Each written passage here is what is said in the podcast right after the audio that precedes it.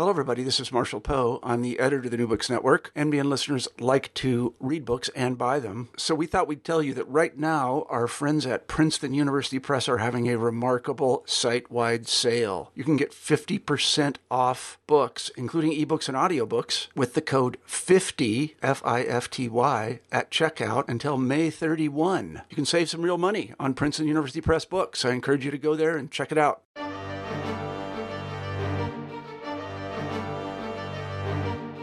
Hello, everybody, and welcome to New Books in German Studies, part of the New Books Network. I'm Craig Sorvillo, the host of the channel. Today we'll be talking to Dr. Gary Bruce about his excellent new book, Through the Lion Gate A History of the Berlin Zoo, published by Oxford University Press in 2017.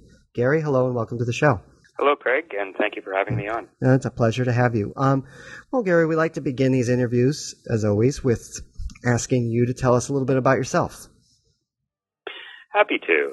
Uh, I uh, I grew up in the province of Quebec in Canada, in a French-speaking town in far in the north, and uh, ended up doing my undergraduate studies at Queen's University in Kingston, Ontario, uh, where I was uh, very interested in history. So of course I majored in chemistry um, because I was worried about the job market, mm-hmm. uh, but quickly realized that uh, uh, university is really for what moves you, what you're interested in, uh, and not simply about job preparation. So I switched to history, and uh, I'm very glad I did. Uh, obviously, turned out to be the right choice for me. Uh, when I was in third year of undergraduate studies at Queen's University, I opted for an exchange program and went over to Glasgow University, which was a riotous year. Uh, and it was also momentous for me personally because it was 1989, 1990 that I was there. And as you and your listeners will well know, uh, in the fall of 1989, something dramatic happened in uh, Berlin when the wall fell.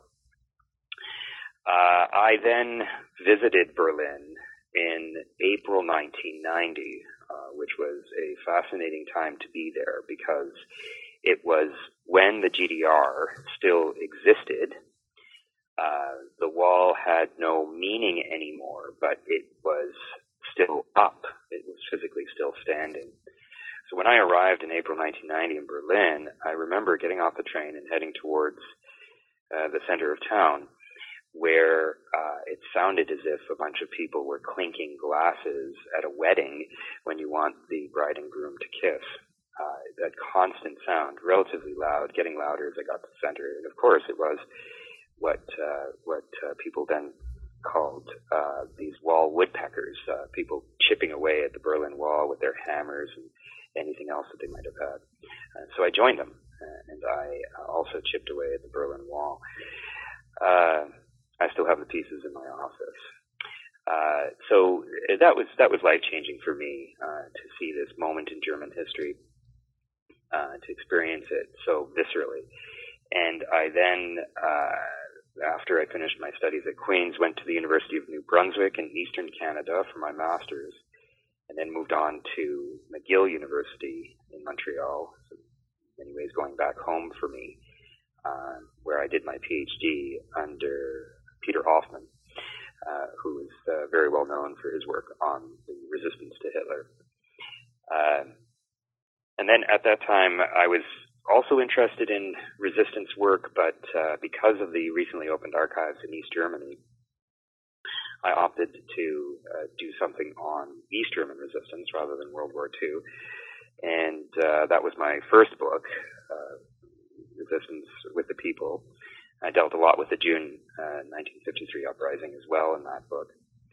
Uh, and moving on from that, uh, after I, I got an academic position, I wrote uh, The Firm, The Inside Story of the Stasi. So it was in many ways sort of a, follow up to the book on resistance, uh, especially because I'd spent so much time in Stasi files uh, looking uh, for, my, for information on my first book. Uh, and then this is a departure. This this book on the Berlin Zoo is quite a departure for me. Yeah, uh, I was. I wanted to change. This, yeah, I was going to say. I was just going to ask you as to as to why now then a change to the Berlin Zoo. Well, uh, I, I suppose like like East Germans, you know, I was getting a bit tired of the Stasi myself, um, and I uh, I wanted to change the scenery, and I happened upon this book by Diane Ackerman called The Zookeeper's Wife, which uh, recently became a, a movie, but at the time it was quite a uh, quite a popular book, and uh, uh, it's about the Warsaw Zoo and the zookeeper there and his wife who harbor Jews while they're trying to tend to this uh, makeshift and very sad zoo in Warsaw during the war. And I uh, was really uh, fascinated by the story, and it got me thinking about what happened to German zoos during the war. And so I took a foray into the archives and uh, found some information that I thought was intriguing, and just uh, continued from there. Hmm. So this is obviously a topic that not a lot has been written about, particularly in English. Um, I believe yours is the only book in English on the Berlin Zoo. Mm-hmm. Um, so I'm sure a lot of our listeners aren't familiar with the history of it. If you could give just some background into the founding of the zoo, um, its first directors, um, just, just, very brief. Mm-hmm.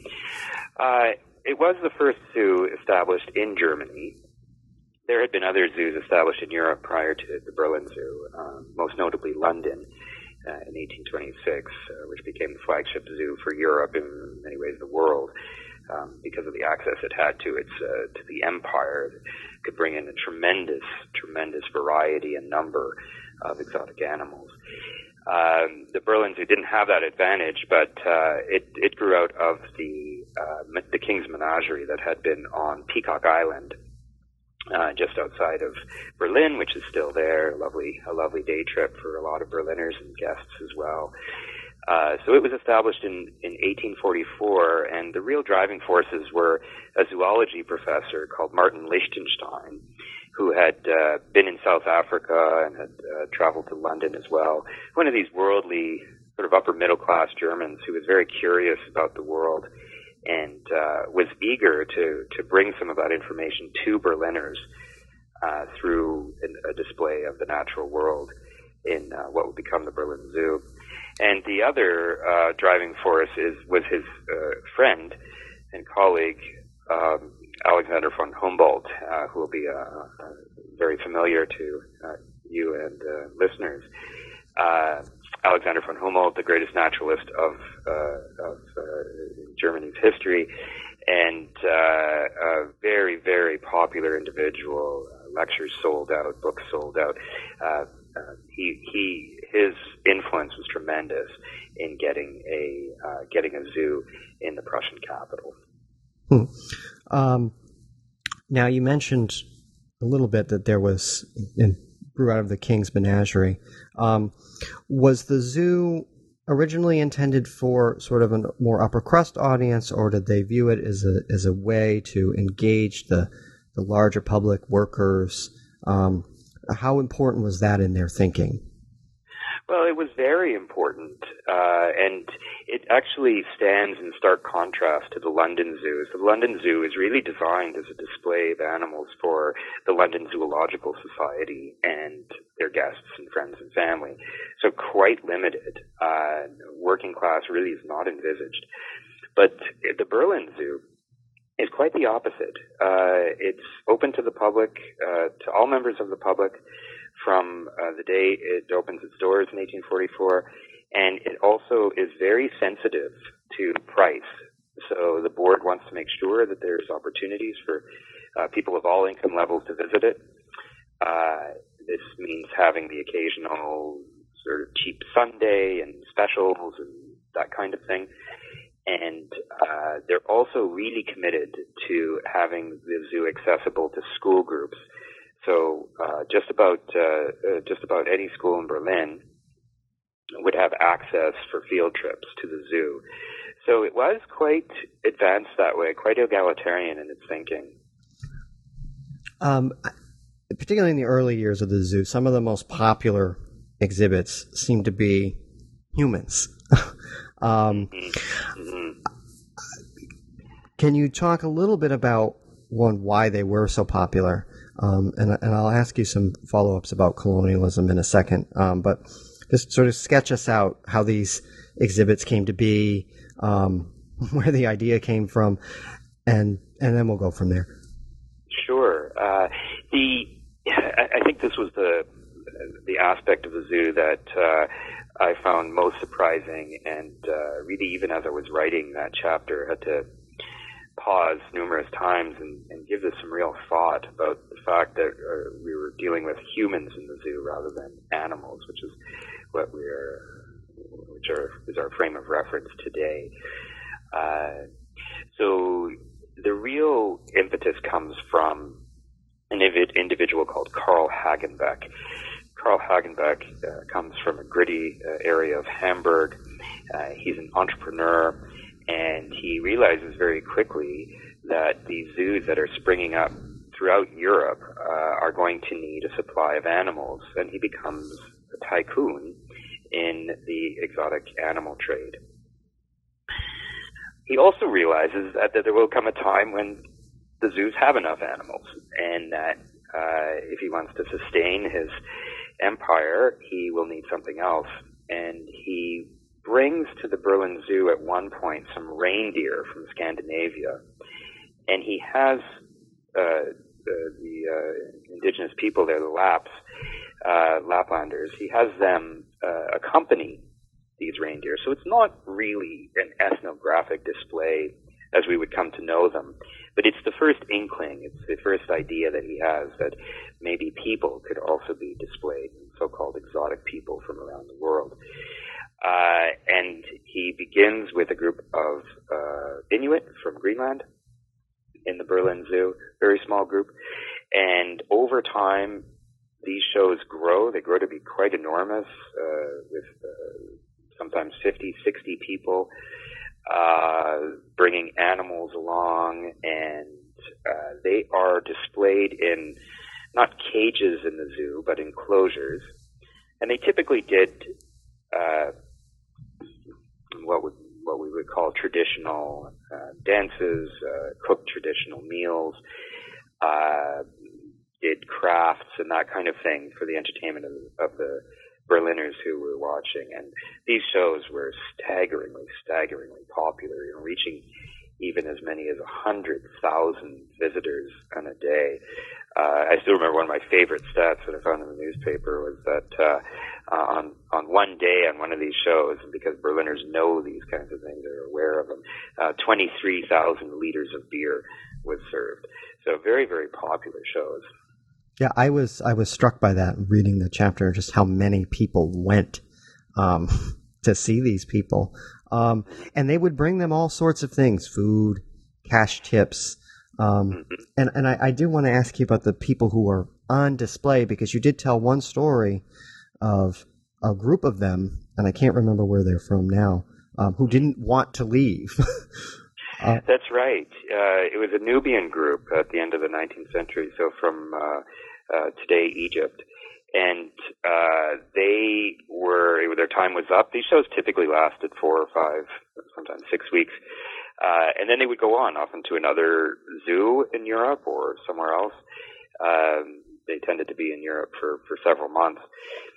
And the time had come for them to leave the Berlin Zoo, and uh, they refused. This group of Nubians refused and defended themselves with uh, with chains and whips. Finally, the director of the Berlin Zoo at the time, a man called Bodinus, uh, he was quite quite perturbed, didn't know what to do exactly, and called the police. And so the police came and eventually escorted these individuals onto onto the carriages that were waiting for them, and then the carriages brought them to the train station. Uh, and uh, it wasn't clear at the time exactly what had happened, but uh, now we've been able to piece together through newspapers and some other sources, including Carl Hagenbeck's memoirs, that uh, uh, these uh, these Nubian men had formed romantic relationships with German women and were reluctant to leave them. Uh, so that's why they were they were uh, attempting as much as possible to stay in Berlin. Yeah. yeah, one of the things that struck me about this chapter and that I really liked is that the people that were being displayed um, definitely had agency, um, and they they seemed to figure out how to sort of work their circumstances the best they could, um, either for food, money, um, romantic relationships. Um, I mean, it's certainly not a good thing uh, that they were put on display like this. Um, but you, you, did you did attempt to sort of show their side of it um, in a way that I thought was insightful. No, you're you're right. Uh, we can't deny the the paternalism and the the optics of having uh, a group of people on display in a zoo. It's certainly uh, we recognize the power relationship there. There's no question, but I think we also make a mistake to assume that the uh, individuals were simply passive and constantly being acted upon. That was also not the case. They uh, they were frequently out of the zoo. They weren't supposed to be out of the zoo. Uh, they weren't. They were supposed to stay in the zoo, but they were frequently out of the zoo. And uh, we know this. We know this because uh, the organizers are constantly complaining that they don't want too much interaction between the individuals on display and the Berlin public, but it continues to happen, and they're seen strolling. They're seen strolling around Berlin and what have you. Uh, so I think it is important. It's important to recognize uh, some of the agency. They it was these individuals as well had formal contracts with the organizers uh, and in some cases, and again, this isn't the measure of all things, but in some cases, the, the contracts were relatively lucrative. Uh, that the individuals actually had some, um, ended up with some uh, relatively decent amount of money in their pockets. And again, that's not that's not to say that these were um, uh, good practices by any means, but it's also worth recognizing um, and I take your point very well here. It's worth recognizing the agency of these individuals on display. Um, you mentioned in, in your talk about the, the history of the zoo that you know the Berlin Zoo is in stark contrast to say the London Zoo in terms of what it's for. Um, and what I was surprised by was that sort of the reluctance of the Berlin Zoo to sort of be a symbol of colonialism and or a symbol of you know Germany's colonial you know as their colonial possessions expanded. Um, they didn't seem as willing or didn't seem to be their mission to put on display Germany's colonial power in the way that the London Zoo clearly was. You know, they had mm-hmm. people and animals from all their colonies, and they could draw from those colonies. Um, and in, in, fact, in the in the human chapter in the about the human displays, you, only one time did German colonials actually get put on display. Um, I'm wondering as to why this is, given that Germany was in such a, a fever to compete on the colonial stage. Um, why didn't the zoo as an institution um, sort of aid in that? Um, when it when it seems to later in, in German history seems to aid in certain you know political projects. Well, here I really have to uh, tip my hat to one of the great originators of animal human history, which is Harriet Ritvo, and her great work, uh, The Animal Estate, because uh, she deals. She's the one who introduces this notion of of um, uh, Britons being able to participate in empire by going to the zoo. It's a great it's a great analogy, and I think it captures an awful awful lot about the mentality of the time. Uh, so that's that was my reference point, and that's where I didn't see the same kind of actions in uh, Berlin. I think one one aspect was that Berlin was just late coming to the game, so uh, coming to the colonial game. So 1844, the Berlin Zoo is established, but obviously Germany doesn't get colonies until 1884. So it's quite a long time that the Berlin Zoo is in existence.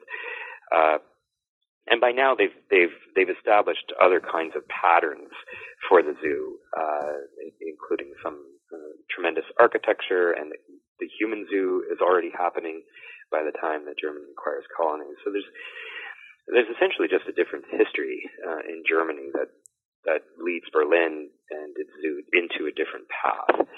Uh, with the acquisition of colonies, and where we do see a real connection is with the animals. So uh, especially with the acquisition of German East Africa. So then the Berlin Zoo has much easier access to its to animals. They don't necessarily even have to go through Carl Hagenbeck anymore. They can send out their own expeditions, uh, and they do. Uh, to acquire animals from from Africa, uh, so there the colonies do actually assist, and there is a real connection. But it doesn't necessarily promote colonialism in that way. Uh, and you're right that the, the one group, the Samoans, uh, who visit, uh, who come to uh, Germany uh, and are displayed in the zoo and meet with the Kaiser and what have you, they they are the first and last of the the colonial um, subjects to come and be put on display in Berlin. Uh, and it's mostly because of the colonial societies, uh, the several prominent colonial societies in Germany's concerns about having that interaction. In fact, uh, what is maybe humorous from our standpoint is that they're worried about uh, the, the colonial peoples being unimpressed, having their views of Germans altered for the worse from coming in contact with them. Uh, somehow, this display of great power and great prowess and great industrial might and and an advanced society, they feel, will be damaged uh, the more that the Samoans actually come in contact with the Germans. So that's that is then uh, that's then called off, and it doesn't happen again. Uh, so it, it I, I think by just looking at the history of the period, you sort of see these why why colonialism doesn't necessarily find root in the Berlin Zoo the way it does in the London Zoo. Um, so we're creeping up towards the First World War. Um, obviously, big big changes, big shifts, um, and the zoo is, is is is directly impacted in a lot of ways by the First World War. Um, if you could talk a little bit about what it went through, its financial difficulties, um, why they were so intent on keeping it open, um, even in sort of the worst of times, um, and then and then I'll we'll go from there. The World War One chapter was, in many ways, the most difficult for me to write because the sources were quite thin. Uh, so, we don't know as much about the zoo in World War One as I think we would like. Uh, the, the the truth is, of course, that it was a very very difficult time. That the the British blockade made the import of foodstuffs very very trying, very difficult for the Berlin Zoo. Uh, so many animals did die on that basis alone. Uh, the income was drastically reduced, which led the board to have to turn to the Kaiser on numerous occasions to uh, to have him fill in the blanks with uh, in the financial uh, in, in, in the books because the, uh, the zoo simply just didn't have didn't have enough money to cover what were becoming exorbitant costs and also uh, and also a decline in visitorship. Um, in many ways, it's it's the war itself is uh, a major issue major problem for the zoo. But it's also the uh, the period afterwards when uh, inflation hits the Weimar Germany. And uh, at that point, the zoo is in, in many ways, much more difficult circumstances than it was during the war. Uh, and in the Weimar in the Weimar period, uh, the zoo does shut very briefly for a few months, uh, but it's the it's the only time in the history of the Berlin Zoo that it actually shuts. When we when you think about it, as you well know, when you think about the turbulent history of Germany uh, from 1844 until uh, when I finished the book in 1990, to think that those are the only months that the Berlin Zoo closes is quite remarkable. Uh, and it gives some sense of just how difficult it was during the Weimar Republic. Uh, the the financial situation was simply catastrophic. Yeah, I was. I wanted to ask you about this. I was struck by the number of times the zoo was saved by Berliners um, through their generosity. Um, even in the worst circumstances, they would donate money and and and things to keep it open. Um, I don't know if you really if you found out anecdotally why this was so important to people living in Berlin uh, or not. Um, but if you could speak to that just a little bit. Yes. So it happens on uh, numerous occasions that Berliners themselves, uh, even though their situation is incredibly demanding, they uh, they uh, bring food, money, uh, they bring fuel, so sometimes wood and coal to try to keep the animals warm uh, if it's a if it's a bad winter during the war, what have you. And they do they do it in, in World War One. They do it in between the wars. uh, when newspapers are asking Berliners to dig into their pockets and come out and help the Berlin Zoo, and they do. Um, they do it, uh, of course, during World War II as well. They do it during the Berlin blockade, uh, when the Berlin Zoo suffered again tremendously.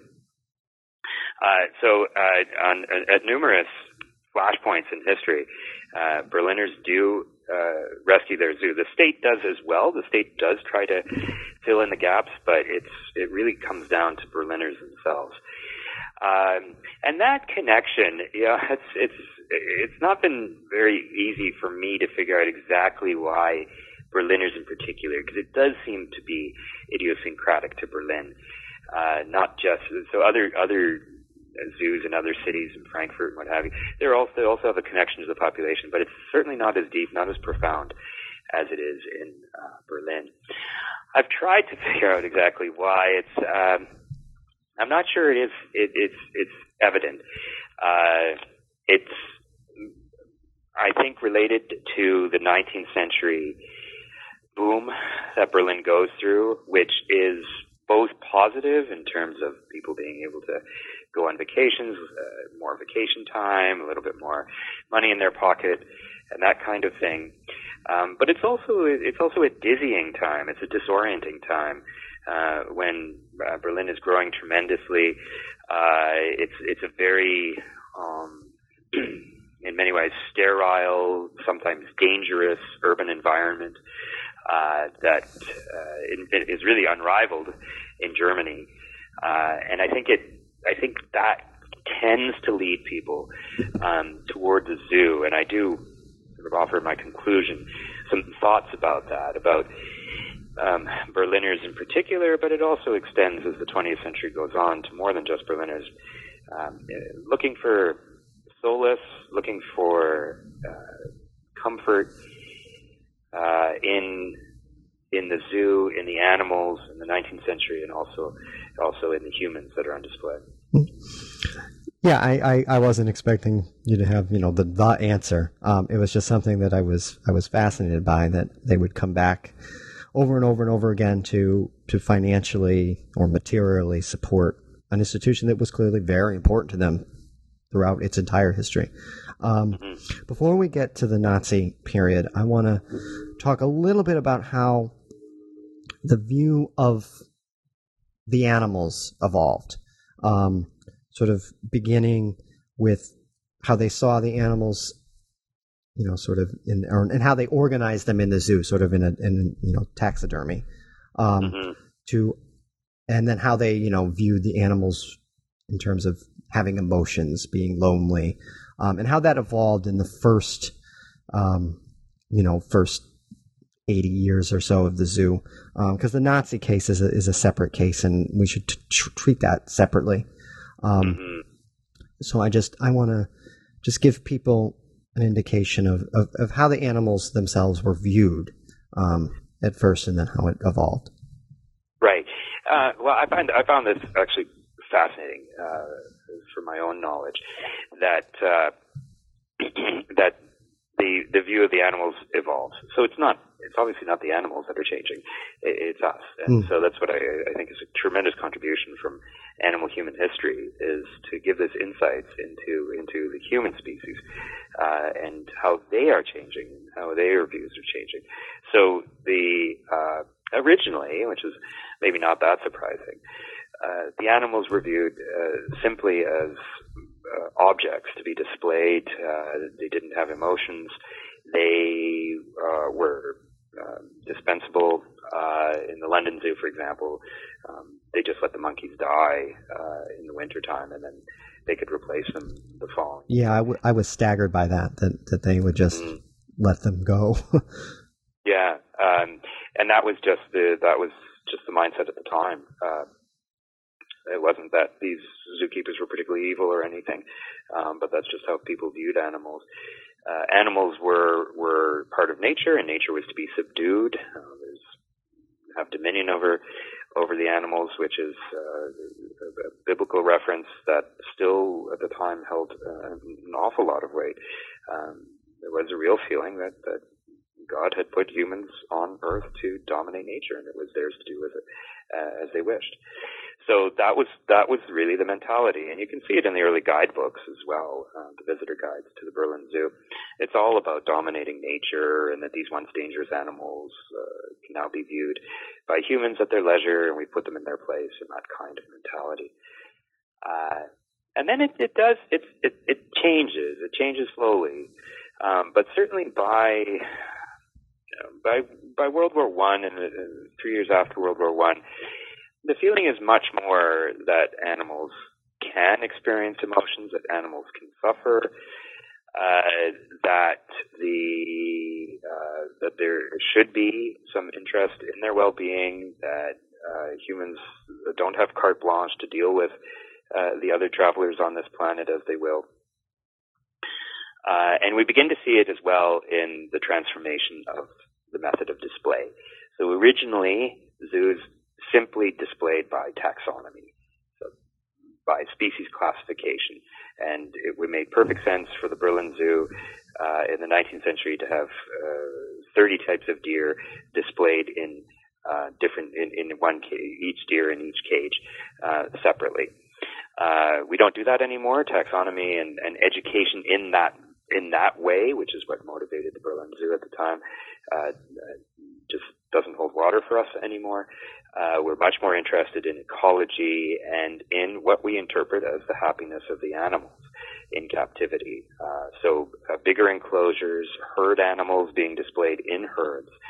Uh, this is the kind. This is the kind of uh, view we have now. So, uh, and really, this is a, again a tremendous, a tremendous work by Nigel Rothfels, Savages and Beasts, um, which talks about the origins of the zoo and this transformation into our understanding of their happiness. We're now motivated by their happiness and by uh, a respect for the, for their existence on Earth. Uh, that certainly wasn't the case, but it, it it it was a very slow process over time, and I, I recognize that today zoos are still controversial, but uh, at a minimum, we can say that their their their motivation uh, is not the same as it was uh, when these zoos were established. Yeah, one of the really, um, I think, highlights of your book is that you really, really, really demonstrate how the directors of the zoo, um, from the first director all the way up to when you finish your book, how they all have their own sort of imprint on the zoo. Um, and you really flesh out their characters um, really well um, you get a sense of who each of these people really are. Um, and I obviously can't ask you about each one of them individually. Um, but I'm wondering if you have a favorite one, one that you found most interesting that you want to, you know, people to really know about. Mm-hmm. Oh, hard, hard to pick my my favorite uh, Berlin Zoo director.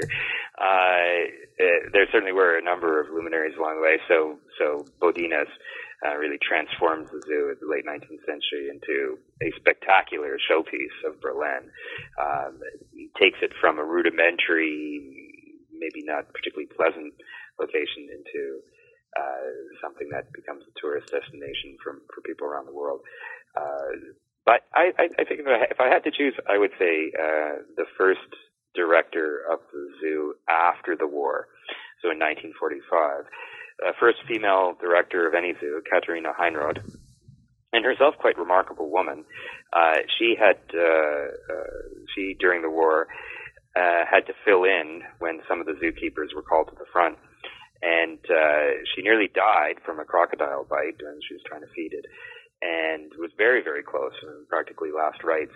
Um, but she recovered somewhat miraculously and emerges after the war to become the first female uh, director of a German zoo, which is a, a tremendous accomplishment.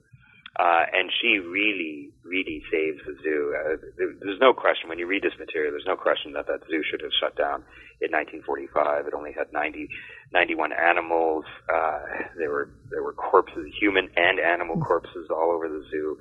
There were uh, there was destruction, and no kind of infrastructure really to speak of.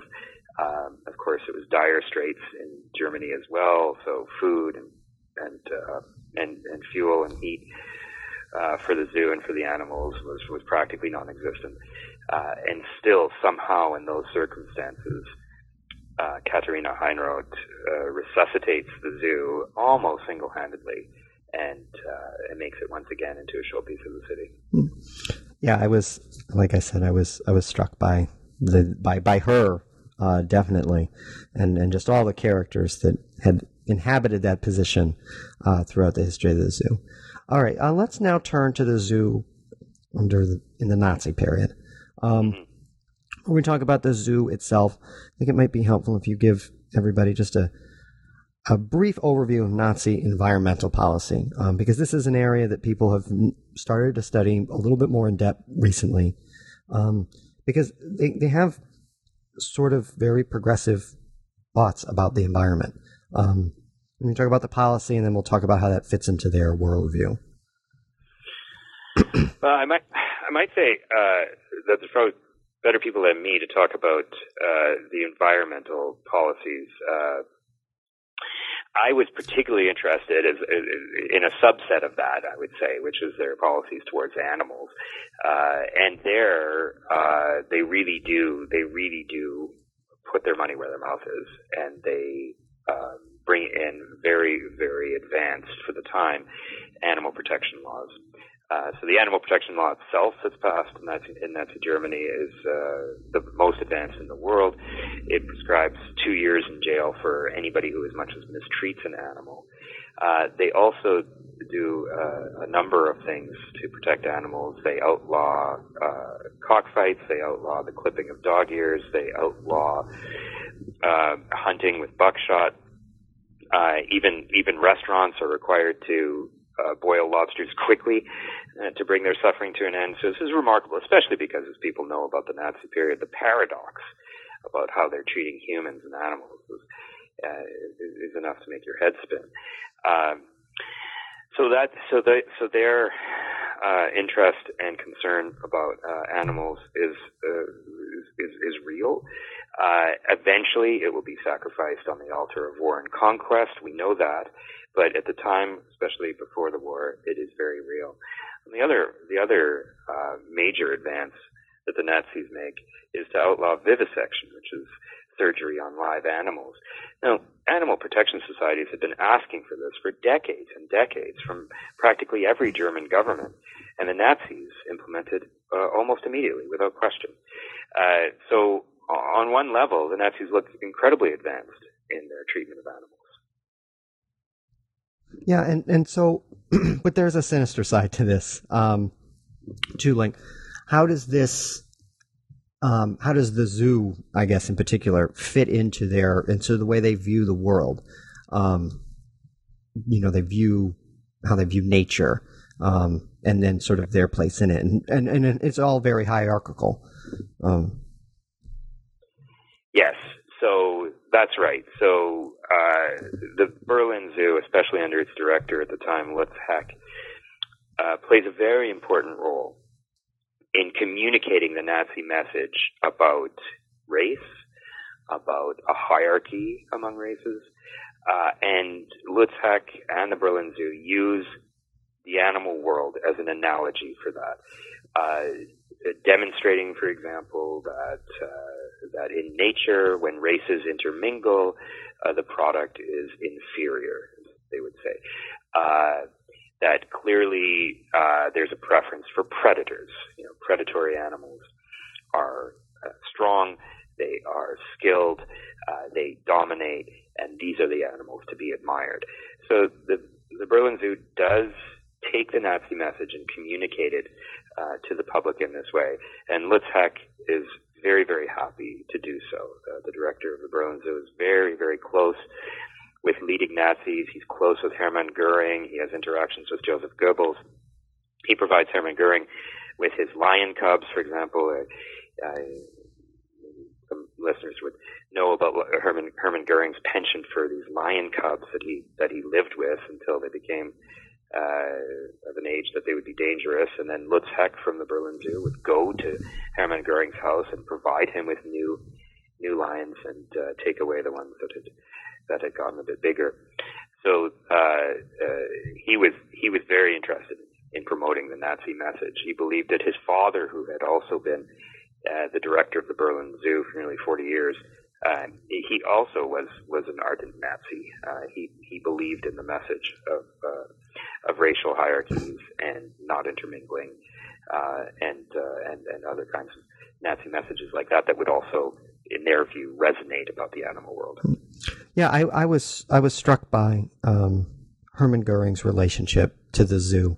Um, I mean, I knew about the lion cubs. Um, it, it, hits you when you see the pictures you have in your book um, of him holding a lion cub. Um, can you talk about um, Hermann Goering specifically? Did you did you look into this um, as to why maybe on a on a personal level he was so interested in this, um, and and what he did to ke- sort of keep the zoo going even during the war and sort of make sure they had not everything they needed, but um, really until the very end, the last couple of years of the war, when things really got bad. The zoo really didn't suffer too too much, um, it seems, during the early stages of the war. Well, uh, I, to answer your question, I don't I don't know why Hermann Goering was interested in those lions. That's a great question. Uh, what I can say, though, is that it would have been well known that he was interested mm. uh, in those lions and uh, promoted himself as a as a uh, as a lover of animals. Uh, you know, the images of Hitler with Blondie, his dog, were also extremely common in the Third Reich. But this this the image of Goering with his lions uh, that was on postcards. Uh, that ran as shorts before the main feature in movie theaters. So uh, Germans at the time would have been very familiar with that image of, of Goering as a uh, and his pet lions cuddling them and, and uh, you know play, playing with them in his house and those kinds of things. Uh, but he does do his best about uh, to keep the Berlin Zoo going as much as he can. Now, in 19 already in 1941, it's bombed not too badly. Uh, but in 1943, it's uh, it's bombed mercilessly and uh, tremendous damage and tremendous animal suffering as well. Um, so there's only so much Goering can do, of course, uh, to try to protect the zoo. But he does uh, he does provide it, finances as much as possible. Uh, and uh, a few other the small things that he does. He tries to uh, ship off some of the animals at the outset to to zoos that are maybe a bit safer. But of course, the problem is there's no zoo that's really that safe uh, in Germany during the war. Uh, so he does try to protect the zoo as much as he can, but there's not a lot he can do. Uh, the uh, but what you uh, suggested as well, which is really, I, I think, again, eye-opening, is that uh, the zoo remains incredibly popular during the war. Uh, in fact, uh, and I think the stats that surprised me most the Berlin Zoo has its greatest attendance in its history up to that point, not since, but up to that point, has its greatest history, uh, has its greatest attendance in its history during the war, during the Second World War. And this uh, is also echoed at uh, the Frankfurt Zoo, the Halle Zoo, the Leipzig Zoo. The zoos are incredibly popular during the war. Hmm. Yeah, I, I, was struck by that too. I, I was wondering if it was escapism, um, trying to put their mind on something else other than the war. Um, I mean, they did have a lot of variety of entertainments, though. They had theater and uh, music. So yeah, I, I it, it, was fascinating that that was the case. Um, I do want to backtrack a little bit on you and ask you about Albert Speer and wanting to move the zoo. Um, and this was quite a, a controversy, quite a problem. Um, mm-hmm. if you could talk a little bit about uh, about this and the, the, sort of the rivalry between the director and Speer about the zoo and maybe opening another zoo and all that. Right. Right. Well, I was really pleased to find this. This was in the in the Bundesarchiv in the Federal Archive in Lichterfelde in Berlin. There was a, a great correspondence between uh, between Heck from the Berlin Zoo and uh, um, and basically Berlin city planning, and Speer's letters are there too. It was really it was really uh, quite dramatic and and, and quite a uh, uh, an entertaining in ways find for me. Uh, but yes, it, it became clear early on that uh, Speer was going to uh, remake the city of Berlin and in the image that both he and Hitler had agreed upon and this required a major uh, north-south boulevard uh, and the Berlin Zoo was essentially in the way.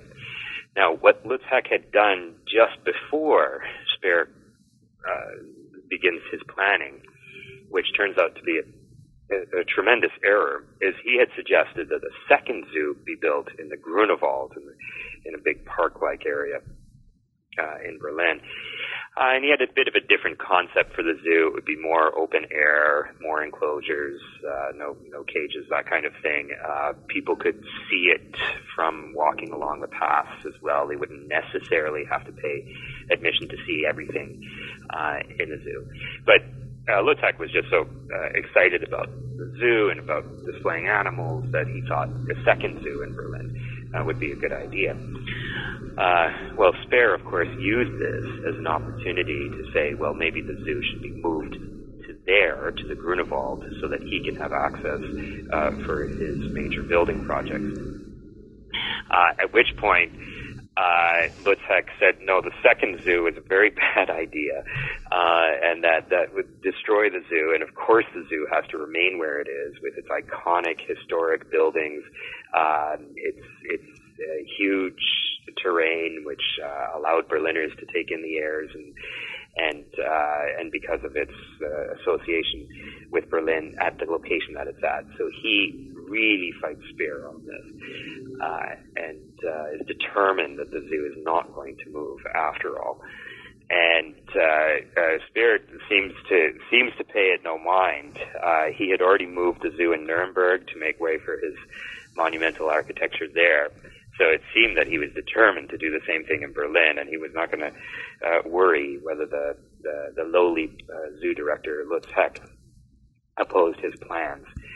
And as it turned out, the war commenced in 1939, and that put the uh, prospect of moving the zoo on the back burner. On the back burner, because uh, it you, you point this out in your book that they were willing, Speer was willing to do it under tremendous financial costs.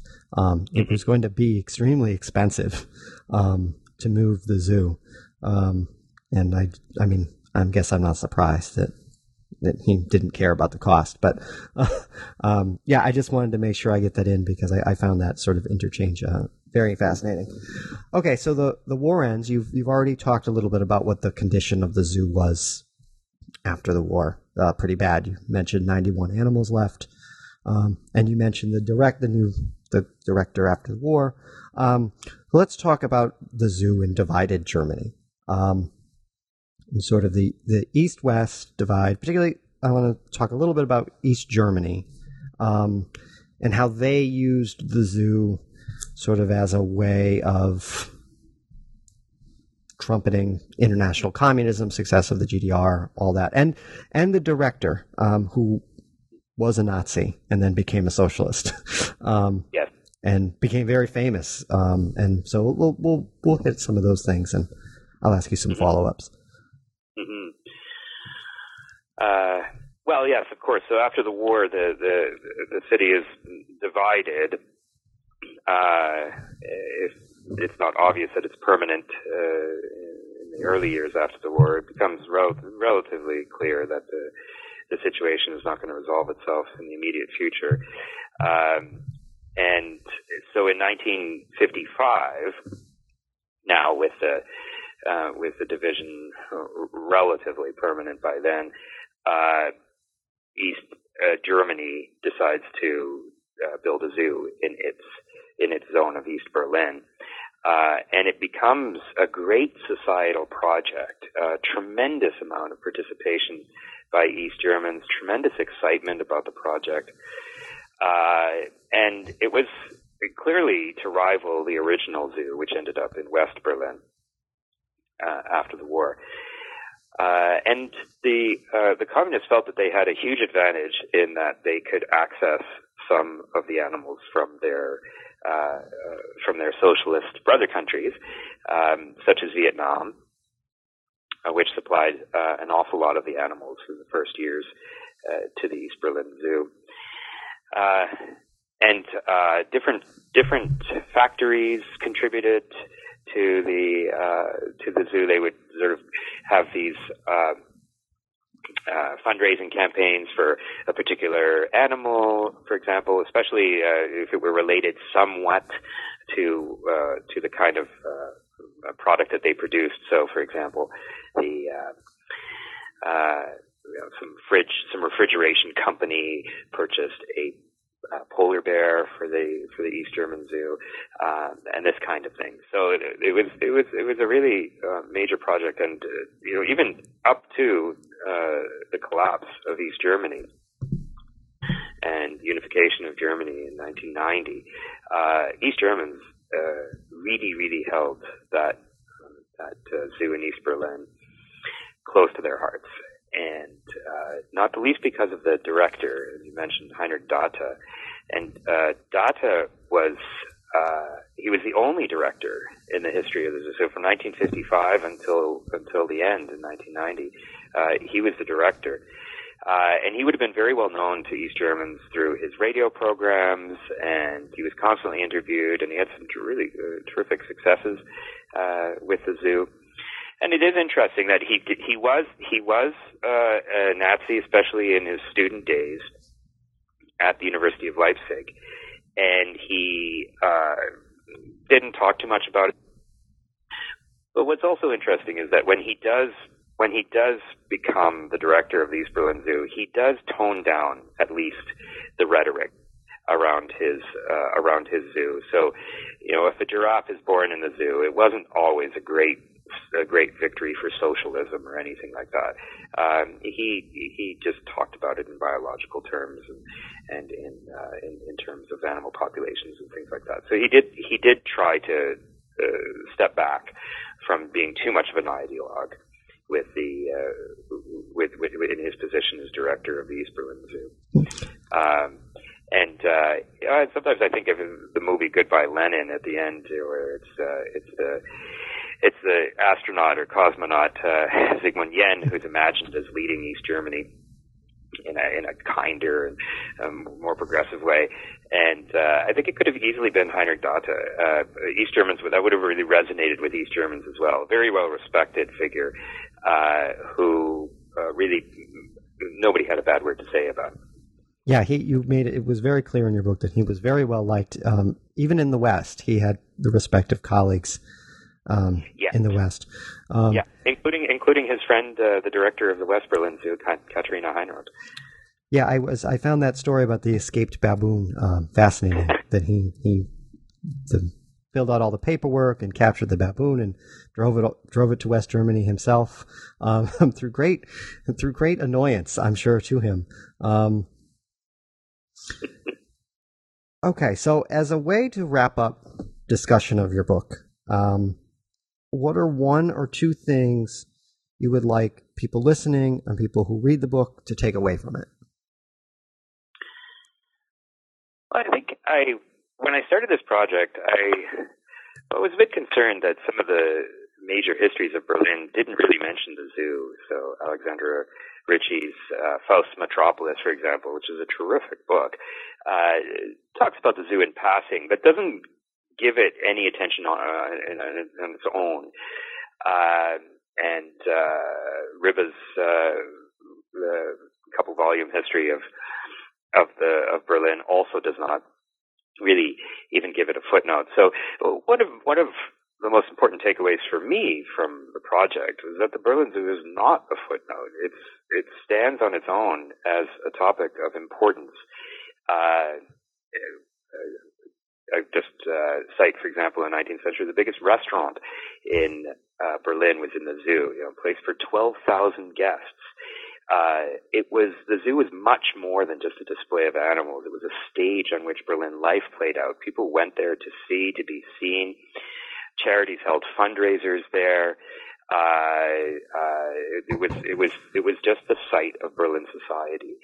Uh, it wasn't the only site, but it was certainly one of the most important sites, and uh, for many for at many points in the history, the most popular. So I think that's one important takeaway is to, to elevate the Berlin Zoo uh, to an importance that it deserves in the history of Berlin. Um, the other, I think, important takeaway is that uh, I was really struck by how Berliners throughout history as they see reflected in the zoo, are aware of the pitfalls of their own civilization. Uh, life in modern industrial societies is difficult, and people recognize that. It requires uh, it requires us to work uh, typically long and hard. Um, the environment can often be often be deadening. Uh, the zoo offers an escapism. It offers a way of looking at life in a different way. It sees it in many ways. It's a little bit nostalgic, uh, uh, back to a golden era when people lived more in harmony with the environment. Uh, so, so that I think is really important about the Berlin Zoo. It was a mirror for Berlin society, and uh, in that mirror, people did not always see reflected a society that they thought was perfect. Uh, people, uh, Berliners throughout history, have been uh, extremely aware of the limits uh, of their society, and that even though uh, society is ostensibly more advanced now, um, that a lot has been lost, especially the connection to nature and the connection to one another. Hmm. Well, thank you for that. Um, I want to say before I ask you our final question, uh, this is a great book. Uh, really enjoyed it. It has lots of great pictures in it too. Um, never underestimate the, the power of good pictures. Um, um, so, but before I let you let you go, um, what are you working on now? Well, I'm just starting to look at uh, uh, a project on Night of the Long Knives. So, uh, in the past two books, I've really enjoyed using essentially a micro history approach to illuminate a bigger issue in history. So, with the firm, my book on the Stasi, I looked at small districts uh, sort of a geographically limited uh, approach, and uh, really got to know those two small districts of the Stasi and uh, how they operated in them. So that was that micro history. Uh, I really enjoyed writing, and this I also see as a micro history, taking one institution and looking at it under a microscope and seeing what it can tell us about broader trends. Uh, so I thought I would uh, uh, move into the Nazi period and try something similar. Night of the Long Knives, as you know, is uh, June 1934, uh, really the first the first murderous rampage by the Nazis, and I feel that it's been not forgotten, but uh, put put under or, or fallen under the shadow of some of the later atrocities, uh, which, for understandable reasons, historians have been more interested in. But this being the first, I think it uh, offers an opportunity to to look at questions about of, of complicity of the German public um, at a time when the president was still alive, Hindenburg is still alive. Um, uh, the Nazis are not precarious, but uh, they haven't solidified their position quite yet. Uh, and and here we have a German population that is willing to accept state-sanctioned murder. Well, that sounds fascinating, and uh, there's no no pressure, but uh, hopefully, when you finish, you'll you'll come back on the show and talk about it with us. Um, um, so I want to thank you again for uh, being on the show. Um, I really enjoyed having you. Um, and I also want to thank everybody for listening to New Books in German Studies, uh, again, part of the New Books Network, and we will see everyone next time.